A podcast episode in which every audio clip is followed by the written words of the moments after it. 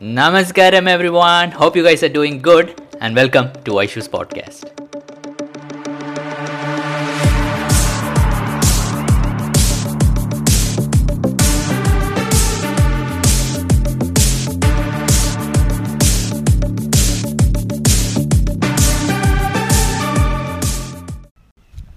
Namaskaram. In today's uh, Agni initiative, uh, we'll look at how eating food which is grown locally is beneficial for your health. So, in the yogic science, the prescription for eating food is that you should eat food which is grown within a radius of the distance you can walk in a day. For example, if you can walk uh, 2 kilometers a day, then you should eat food which is grown within a radius of 2 kilometers from where you're staying. The reason being that uh, there's a constant interaction between you and the earth and if you eat food which is locally grown which is grown you know where uh, nearby to the place which you are staying if you eat food which is grown locally you will see that uh, this body which is a piece of this planet is nothing but this body is nothing but a piece of this earth, earth right? So there will be a constant interaction between this body and the earth. And this keeps you healthy in a very different way. So contrary to most what most people think that if a food is imported from outside or if it's coming from a faraway place uh, it's it's something more beneficial or because it's uh, difficult to get. But it may not be true for your health. In terms of your own health and well-being it's always best if you consume food which is locally grown. So whatever may be uh, you know grown locally in your region based on which country and region you are there may be different foods which are grown locally. If you if it's possible for you you can also grow food at your home if you have a garden or similar. You can also grow different types of vegetables or fruits.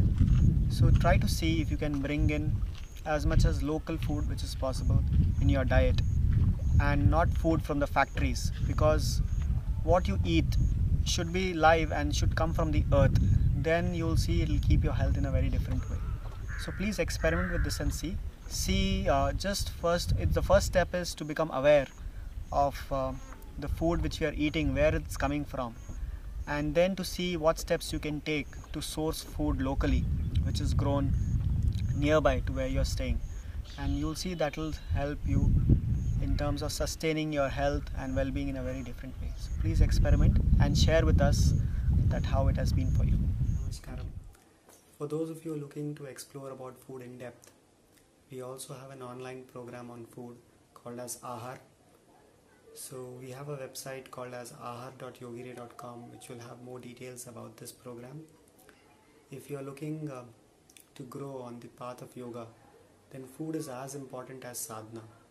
So it's very important that you uh, see what kinds of foods to eat which can assist you in this inner journey and uh, more importantly also how to eat so we'll be looking at this in depth in this online program and this can be done from the comfort of your home. From wherever you are you can log in and do this program. So uh, if you if you wish to explore this in depth please uh, log into our ahar website and you can see if this is something which can help you take a step towards your inner growth. And uh, we hope that the simple process of eating can also become a stepping stone towards your ultimate well-being. Thank you so much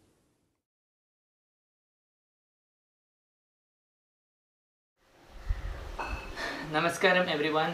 So, like Mukulana was saying, let's all try to eat more locally grown food.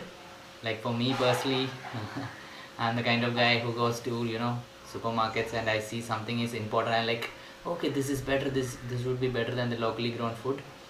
But I think from now, I think that uh, after listening to Mukulana, that awareness has come. Like why it is important to have food grown that is uh, food to have food that is locally grown so i'll also be trying to make an effort to you know have food which is maybe sometimes either grown in my garden or in my uh, relatives garden or even from the local grocery shops so that is how i think i'll do it so hope you guys also can make an effort towards that and also message me how the Agni series are going for you. Don't forget to tag Mukulana at yogire.me and also follow his Facebook page and also YouTube at yogire. All the handles are there in the description.